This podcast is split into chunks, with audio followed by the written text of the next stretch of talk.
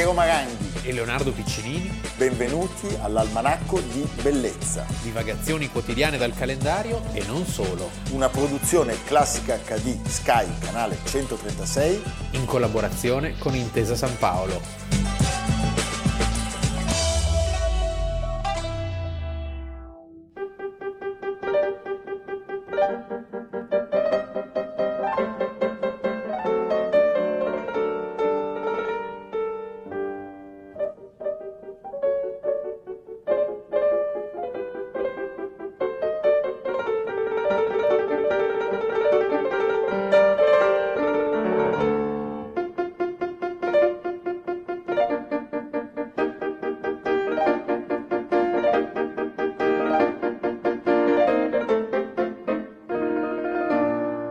Almanacco di bellezza, 12 ottobre, abbiamo iniziato con un bellissimo contributo, eh, le mani e l'arte e il suono del grandissimo Grigori Sokolov e delle immagini di un uomo che muore il 12 ottobre 1492. Mi viene da dire, mentre Cristoforo Colombo sta scoprendo l'America. Non sa cosa, non, non sa cosa sta scoprendo. Parliamo oggi di Piero della Francesca. Non di Piero Maranghi, eh? No Parliamo di un Piero che vale un po' di più di, di Piero Maranghi, artista e matematico che ha rappresentato in maniera Bello artista e matematico, Beh, perché non c'è da dimenticare questa seconda componente. Non si, non si, deve dimenticare questa seconda componente, artista che ha rappresentato in maniera Bravo, mi piace perché ricordati, splendida ricordati, lo spirito. E ricordiamo a tutti che il Rinascimento è prima di tutto un fenomeno intellettuale, intellettuale. sai intellettuale come quando senti parlare di un nuovo rinascimento italiano. No, ecco, quando eh, sentite parlare di nuovo rinascimento... Lo puoi fare con l'accento ferrarese? Mettetevi le mani puoi, dovunque. Lo puoi fare... La, la, È evidente che ci vuole un nuovo rinascimento. Va bene, allora, un nuovo rinascimento. Sì, non... ma li si può dire in tanti dialetti, eh? Anche in, il nuovo rinascimento. L'altro, eh, ecco. eh, va bene. L'uomo non è fatto per vivere nell'ignoranza, limitandosi a soddisfare i meri bisogni primari. E vabbè, questo ma per seguire virtù, virtute e conoscenza. E conoscenza. Sì. Piero della Francesca è stato il maestro nell'applicare all'arte le regole matematiche e definire così una prospettiva del tutto nuova. Noi quando guardiamo le sue opere restiamo sempre estasiati per questo mistero, questa bellezza, questa unicità, ancora di più se riflettiamo sì, diciamo che... al, loro, al loro momento, sì, diciamo, al momento una... in cui si creano. Pensa che, che cos'era vedere un'opera di Piero della Francesca allora. Sì, eh beh, assolutamente, anche perché quando parliamo di Rinascimento noi pensiamo che improvvisamente sì, certo. tutto il mondo si interessa di colonne, di archi, di Così. antichità, di proporzioni, invece ci sono delle vette apicali e poi tutto il resto un mondo che ancora certo. decorava certo. come con tutti gli ori, le, no, arretrato, ma questo avviene ancora oggi, cioè ci sono delle delle vette, dei, dei, luoghi in cui le rivoluzioni accadono e altri che seguono. Poi eh, ci sono altri che non seguono mai. Una parola che è molto abusata è bellezza, no? Anche dal nostro almanacco? La bellezza? No, no.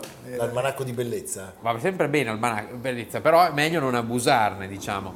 Perché per Piero cosa si può utilizzare? Si può utilizzare assolutamente invece un altro termine, armonia. Armonia armonia delle proporzioni, cioè la, ciò che ci attrae di questo artista e, e del suo mondo Bravo. è la perfezione del creato, come la intendeva lui, che si riflette nell'armonia, nella razionalità dell'opera d'arte. Dell'opera d'arte e questo senso di pace. Berenson esaltava il silenzio di Piero, perché sono immagini silenziose, bloccate no? nella loro uh, ieraticità nel loro assoluto. Ed è vero che quando tu sei davanti a una sua opera sei portato a una discrezione, a un'attenzione.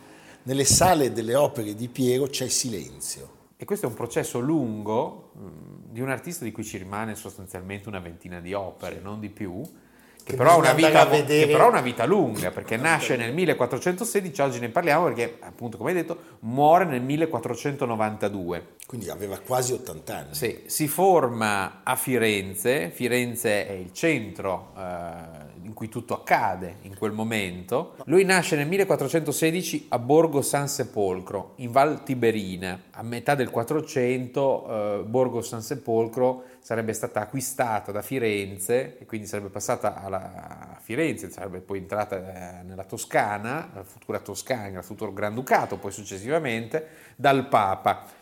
Siamo a 25 km da Caprese Michelangelo, quindi terra di geni. Beh. Al di là dei monti c'è Raffaello e certo. Urbino. Certo. E poi a pochi chilometri Arezzo, la città dove è nato Mecenate. Diciamo Mecenate e dove Piero lascia uno dei suoi grandi, eh, sue grandi Croce. opere, il ciclo della Vera Croce che è degli anni 50-60. Dove c'è il sogno di Costantino che di pace e di silenzio è il primo notturno della storia del primo vero notturno della storia dell'arte. Straordinario. Quindi lui diciamo eh, si forma a, a, Firenze, che è la capitale artistica dell'epoca, a contatto con le opere straordinarie sia di Masaccio, quindi eh, nuova dimensione del corpo, l'armonia, la proporzione, Beato Angelico, quindi colori, dolcezza. Sono anche gli anni di Paolo Uccello. Colori, sì, certo, Paolo Uccello che è l'anticipatore di tutto questo e soprattutto Leon Battista Alberti, le leggi prospettiche, il De Pictura.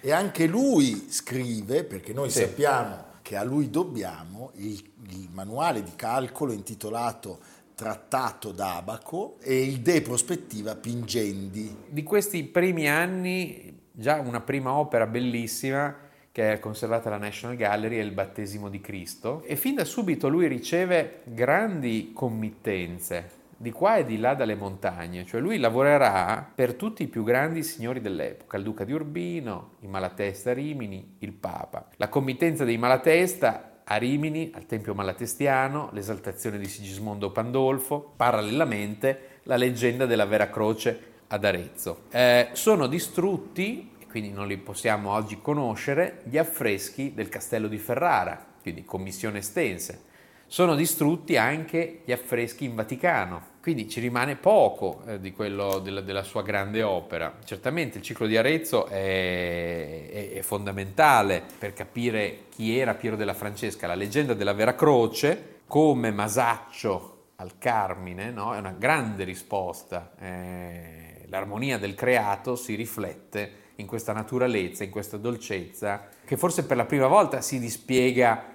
con tanta facilità. Cioè, il Rinascimento è, in, in questo caso, eh, in uno dei suoi vertici. La leggenda della Vera Croce di Jacopo da Varagine è la fonte, affreschi più tempere e varie tecniche a secco. Questa, questa, questo mix di tecnica rende eh, la, la, la, qualità e la varietà degli effetti cromatici, che sono affreschi anche molto, molto belli certo. da vedere, molto, molto ricchi.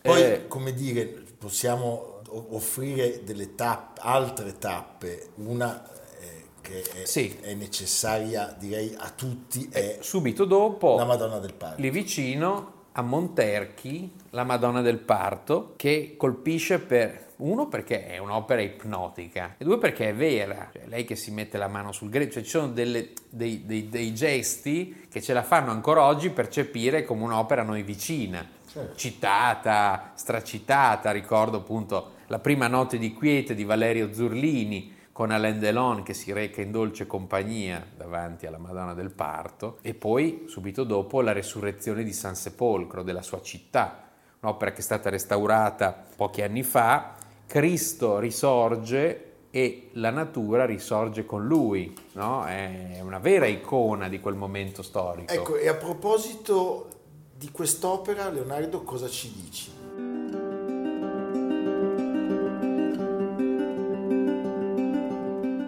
Leonardo, la flagellazione di Cristo. La flagellazione di Cristo è eh, un'opera enigmatica che dopo numerosissimi studi ancora non abbiamo capito che cosa rappresenta. È come la tempesta di Giorgione, tutti si sono esercitati sul reale significato, ma nessuno è arrivato a dare... Sono questi tre personaggi in primo piano, c'è chi sostiene che fossero dei personaggi coevi, cioè sì, dell'epoca devo di dire Piero. che la cosa più interessante dell'opera è questa macchina prospettica perfetta, che ricorda un'altra opera di quegli anni, La città ideale. Beh. E ricorda soprattutto le vere architetture di Francesco di Giorgio Martini, di Urbino, quella che Baldassare Castiglione definiva città in forma di palazzo. A Urbino. Abbiamo parlato di Urbino. Lui allora arriverà a Urbino. Possiamo parlare di questo fantastico committente. Sì, Federico da Montefeltro.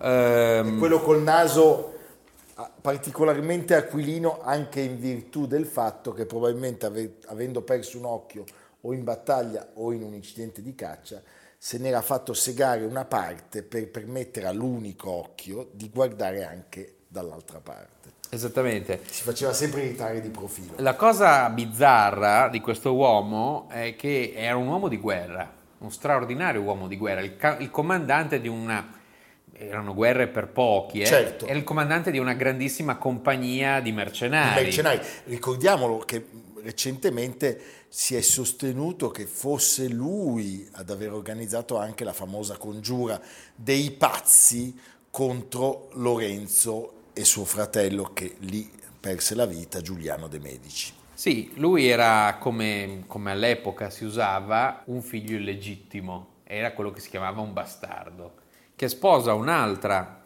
proveniente da una famiglia di parvenu, Battista Sforza. Entrambi, in questo dittico che è conservato agli Uffizi, sono ritratti da Piero della Francesca con una perfezione emblematica. Eh, lui era un uomo di guerra spietato, spietato, dotato di una cavalleria corazzata che veniva ospitata nella cosiddetta data, una, una, una struttura ai piedi del palazzo ducale, e Urbino in quegli anni convergono tutti, matematici, artisti di ogni genere, fiamminghi, c'è l'amore per i libri e per il sapere. Vespasiano da Bisticci gli mette in piedi la più bella biblioteca che si fosse mai vista.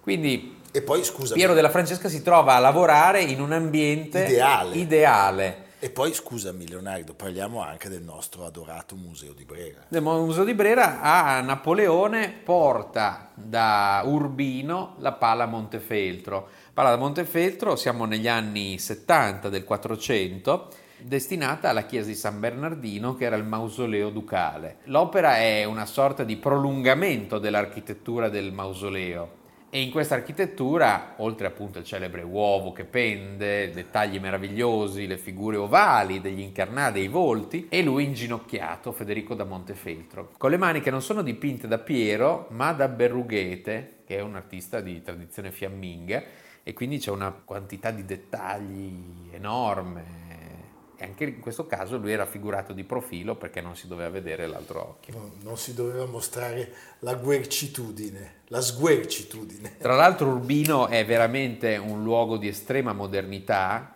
tra i primi giardini pensili che ci siano rimasti, omaggio alla città di alla, alla Babilonia, una Babilonia del 400, una sorta di bosco verticale dell'epoca, con lo studiolo di tarsie fiorentine, di personaggi celebri raffigurati da Giusto di Gan, che oggi sono metà lì e in metà, opera e metà al Museo del Louvre. Al Museo del Louvre. Senti Leonardo, possiamo citare l'amico di Leonardo da Vinci, Luca Pacioli, l'inventore della ragioneria, che di Piero della Francesca diceva Piero della Francesca è il monarca della pittura. È proprio così. È proprio così. A fra poco!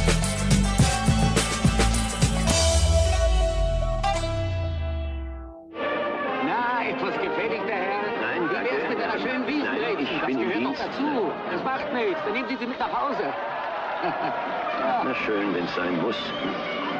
Heute ist wieder mal Muststimmung im Matesa, gell? Beh, Leonardo, non parliamo purtroppo di Peter Sellers, neanche di Blake Edwards, ma parliamo di birra. Di birra, cioè parliamo dell'Oktoberfest, la festa di ottobre in bavarese. Che quest'anno non si tiene per l'ultimo anno del Covid, speriamo, incrociamo le dita, prossima data dal 17 settembre al 3 ottobre del 2022. Se non, avete, se non, avete, paura delle grandi masse, perché è il più grande festival pubblico al mondo, al mondo. e quindi in tempi di pandemia c'è anche da, da capire che non, non avete paura delle grandi masse di odori, miasmi, di 6 milioni di persone, di tedeschi ubriachi. Poi ogni tanto ce n'è qualcuno che cade a terra. Qualcuno e, gli parte anche. Vabbè. vabbè, evitiamo di entrare nei dettagli, però è l'evento più famoso ospitato nella, nella città e nella regione della Baviera. È una grandissima fiera, è la fiera dove arrivano, pensate, mediamente 6 milioni, 6 milioni di visitatori ogni anno. È la più grande festa di popolo al mondo. Nel 2011 hanno toccato il record, sono arrivati quasi 7 milioni. D'altra parte la Germania è il terzo paese al mondo per consumo di birra. E sai quanto hanno consumato nel 2011? 7,5 milioni di boccali di birra. E ci sono tutti questi uomini abbastanza corpulenti di solito, in vestiti di lederhosen, che cantano Heinz, Zwei, Gsuffa No, è una cosa... È, sì. Diciamo è l'altra faccia della Germania. Beh, diciamo è, gran, è un grande carnevale. È una cosa che, nonostante abbia un'origine sostanzialmente recente e non medievale come è il carnevale. Io penso al grande carnevale di Basilea, che è un'esperienza veramente iniziatica per chi lo attraversa, e l'Oktoberfest è la celebrazione di un prodotto locale. Sì. È come fosse la fe- la, il Cersaie di Bologna o il Salone del Mobile di Milano. Sì, no? Però ne arrivano un po' tanti. Perché se noi mettiamo insieme le birre Paulaner, Spaten, Hofbrau, Akerpschor, Augustiner e Löwenbrau, che sono le birre che organizzano il festival, abbiamo messo insieme eh, quanti milioni di, di, di bottiglie. È una cosa incredibile. Quanta birra bisogna, evitare, bisogna stare attenti un po', poi sappiamo le birrerie a Monaco, ma questa è un'altra storia. Eh sì, che va a finire male. Va a finire male e il, l'Oktoberfest è nato il 12 ottobre del 1810. È il giorno in cui il principe ereditario Ludwig, futuro re Ludwig I, primo eh, da non confondere con, quello con quello del genere, che arriva dopo, festeggiò le sue nozze con la principessa Teresa di Sassonia. Teresa di Sassonia. Eh? Sachsen-Hildburghausen. E a questa festa furono invitati anche i cittadini di Monaco. L'altro è un momento molto brillante per la Baviera perché la Baviera è regno da quattro anni grazie a Napoleone, salvo poi tradirlo tre, tre, anni, mille, dopo. Tre anni dopo sì. a Lipsia 1813 e cambiare cavallo. Ma lì finisce anche il nostro adorato Eugenio poi. Eugenio finirà a Monaco perché Eugenio di Beauharnais, di Beauharnais aveva sposato Amalia di Baviera. Viceré a Milano, viceré d'Italia. Viceré d'Italia, aveva sposato Amalia di Baviera, figlia del re. E quindi viene creato duca di Leuchtenberg. Che è un ducato che però muore con lui, credo. Sì, una non cosa. Ereditario. Poi lui finisce in Russia anche, insomma. E aveva una grandissima collezione d'arte e un bellissimo palazzo proprio a Monaco. La fiera, tuttora, che appunto noi chiamiamo Oktoberfest, ma a Monaco la chiamano Wiesen, Wiesen. si tiene una, sulla Theresienwiese, che è questo grande, eh, grande, parco di 42 ettari dominato dalla statua della Bavaria, alta 27 metri di Ludwig von Schwanthaler, 1850, si può salire fino in cima, come la statua della libertà praticamente, e ai piedi il tempio di Leo von Klenze con tutti gli eroi bavaresi, quindi è una sorta di peana no, della Baviera, cioè tra il Valhalla a Ratisbona e il tempio della Teresa in Vise siamo nel cuore. Nel cuore. Birra, Baviera, soldi, soldi tanti, BMW, BMW e Wittelsbach. E Wittelsbach.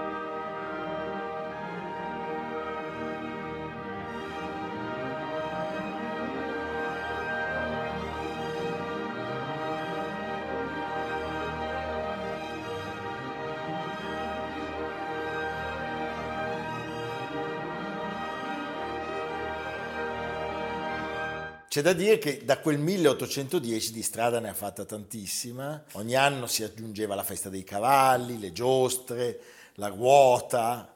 Il fino... saluto. Beh, quelli... pensa sì. cosa è stato l'Oktoberfest in quegli anni. Che paura. L'antidoto a tutto questo è un posto molto chic, proprio alle spalle del Rathaus di Monaco, che è Dalmair, da 300 anni della stessa famiglia, dove si mangia un salmone buonissimo, hai il tuo tavolino molto elegante, puoi comprare quello che vuoi, foie gras, di tutto di più. Questo no. è l'antidoto ai 6 milioni di persone. Ai 6 milioni di persone, ecco, ricordiamolo, la propaganda nazionalsocialista non si fece sfuggire un'occasione così, così ghiotta, cioè loro dal 1933 stabilirono che il prezzo per una birra famoso prezzo per, politico. per un litro eh, famoso prezzo politico. Sì, fu fissato a 90 scellini. Noi avevamo l'ira 90 che fu una, una tragica una manovra economica del duce. Loro avevano il litro di birra a 90 scellini. Pensate anche perché se tu facevi bere agli tutti... ebrei fu da subito impedito e vietato di lavorare all'Oktoberfest Pensa che per il 125 anniversario, sempre durante il nazismo, 1935, la direzione artistica fu affidata al pittore nazista Albert Reich. Nome nome. Sì, il, il, detto il quarto Reich. eh, mamma mia. Nel 1938, nel mese di marzo, Hitler, lo sappiamo, aveva ammesso l'Austria. Altra birra. Altra birra e proprio alla conferenza di Monaco aveva vinto su tutta la linea riguardo alla questione dei Sudeti. Altra birra ancora, Pilsen. E certo. Beh, sai che sono quelli che ne bevono di più, credo. Sì, pro capite. Sì, sì. Eh, parliamo del, dei cechi e degli slovacchi. Fu rinominato la grande festa popolare tedesca. Oh, yeah. Comunque, diciamo, è una grandissima kermesse Uh, io non sono mai stato. Ah, pensavo io non sono d'accordo. Aspetta, io non sono mai stato, non so se ci andrò. Parliamo no, la birra di... è meglio berla sì. pochi ma buoni. Ma sai che gli stand o- eh. ospitano dalle 4-5 mila persone alle 10 mila, i capannoni. Sì. Ma cosa? Eh sì, è un po' come il festa dell'unità allargato. Sì. Modo. Vabbè, diciamo. Anche lì ci sono le salsicce, Beh, no, non ci sono i tortellini. Ma, ma, no, vabbè, ma è meglio il Festival dell'Unità. Sì, è più eh, simpatico. Sì, succede qualcosa. Sì. Va bene, sentite, noi ricordiamo al pubblico ancora una volta che le puntate sono disponibili anche in podcast su Spotify, Apple Podcast, Google Podcast, d'Intesa San Paolo On Air, dovete cercare Almanacco di Bellezza. Vi diamo oggi anche un'anteprima, è inspiegabile, ma eh, uscirà per i tipi di Rizzoli un libro sull'almanacco di bellezza. Ah, no, lo dobbiamo dire. Bene. Eh, magari qualcuno lo compra. Sì, preparate. Noi abbiamo delle royalties bassissime. Cominciate a risparmiare. E dobbiamo anche smezzare, per cui non arriva niente. Però sapere che magari qualcuno dei nostri telespettatori avrà sugli scaffali Sai della libreria. Cose, comprate e fate comprare. Eh certo. Sì. No, è meglio, la cosa più importante è vederci e ascoltarci. Sì. Poi dopo... Però se arriva anche il libro... Eh? Tutto di guadagnato. Faremo un concorso, Leonardo. Ah, hai più al primo da quando, esce, no, no. da quando esce il libro noi per tutto il mese di dicembre... Non c'è il millesimo lettore? No, facciamo il quizzone. Ah, ok. Cosa quiz, c'è a pagina 25? Dei, no, dei quiz strani e chi indovina per primo Cosa è successo il 6 gennaio? Esatto. Ho capito. Va bene. Va bene. Bareremo come al solito. Senti Leonardo, dove ci porti? In Francia, perché è tutto un anno di animali. Animali che fa rima con reali. Ma non è il, l'anno del mostro... No, quello del Gévaudan, la bestia del Gévaudan. No, allora cominciamo proprio oggi Oggi... apre una mostra a Versailles. 300 opere tra pitture, sculture, tappeti, porcellane, animali impagliati fanno rivivere les animaux du roi. Oh. Perché effettivamente che ricrea questa atmosfera in cui gli animali erano molto presenti. A Versailles c'erano 2000 cavalli nelle scuderie, 300 cani nei canili, eh, giustamente. giustamente. animali rari. Poi c'erano 600 polli nei, nei pollari. Polla- eh. animali rari nella e menagerie. 500 tacchini nei tacchinai. Sì, le gibier. Poi gibier. c'erano i pavonai. Poi c'è questa Versailles. A Chantilly, Chantilly. Da c'era, tre... la, c'era la crema. Sì, c'era la... Va bene, stiamo degenerando. Chantilly possedeva la più belle ménagerie, ah, sì? più bel serraglio, con quello di Versailles, voluto dal duca di Montmorency e poi dal principe di Condé. Ma non avevano degli animali strani? pappagallo. Non so, sì, qualcosa di colorato. Sì, c'era di tutto, c'era di tutto, tant'è che a Fontainebleau ancora, fino ad agosto dell'anno prossimo, una mostra su Jean-Baptiste Udry, grande pittore animalier, e Les Champs de Louis XV, i cani di Luigi XV. Beh. Quindi in giro per castelli di Francia, sugli animali c'è tutto. C'è tutto. C'è tutto. Tutto, va bene. Tu dove vai? Io vado a vedere Courbet. Ancora? Eh certo, in di... omaggio a Pino. No, in omaggio a Pino Gavazzini certamente, ma soprattutto perché Courbet dipinge quando fa la source. L'origine du monde. Ma no, anche... ma Courbet dipinge le trote. Ah, le trote di Courbet sono una sì, cosa sì, vera. Sì. Eh? È da lì che hai cominciato a pescare, eh sì, guardando, Courbet, guardando Courbet. Courbet in casa di Pino, ho detto ma io le voglio vedere vere. Voglio le trote. Evviva, a domani. A domani. Almanacco di bellezza a cura di Piero Maranghi e Leonardo Piccini. Con Lucia Simioni, Samantha Chiodini, Silvia Corbetta, Jacopo Ghilardotti, Paolo Faroni, Stefano Puppini. Realizzato da Amerigo Daveri, Domenico Catano, Luigi Consolandi, Simone Manganello, Valentino Puppini. Una produzione classica HD, Sky Canale 136 in collaborazione con Intesa San Paolo.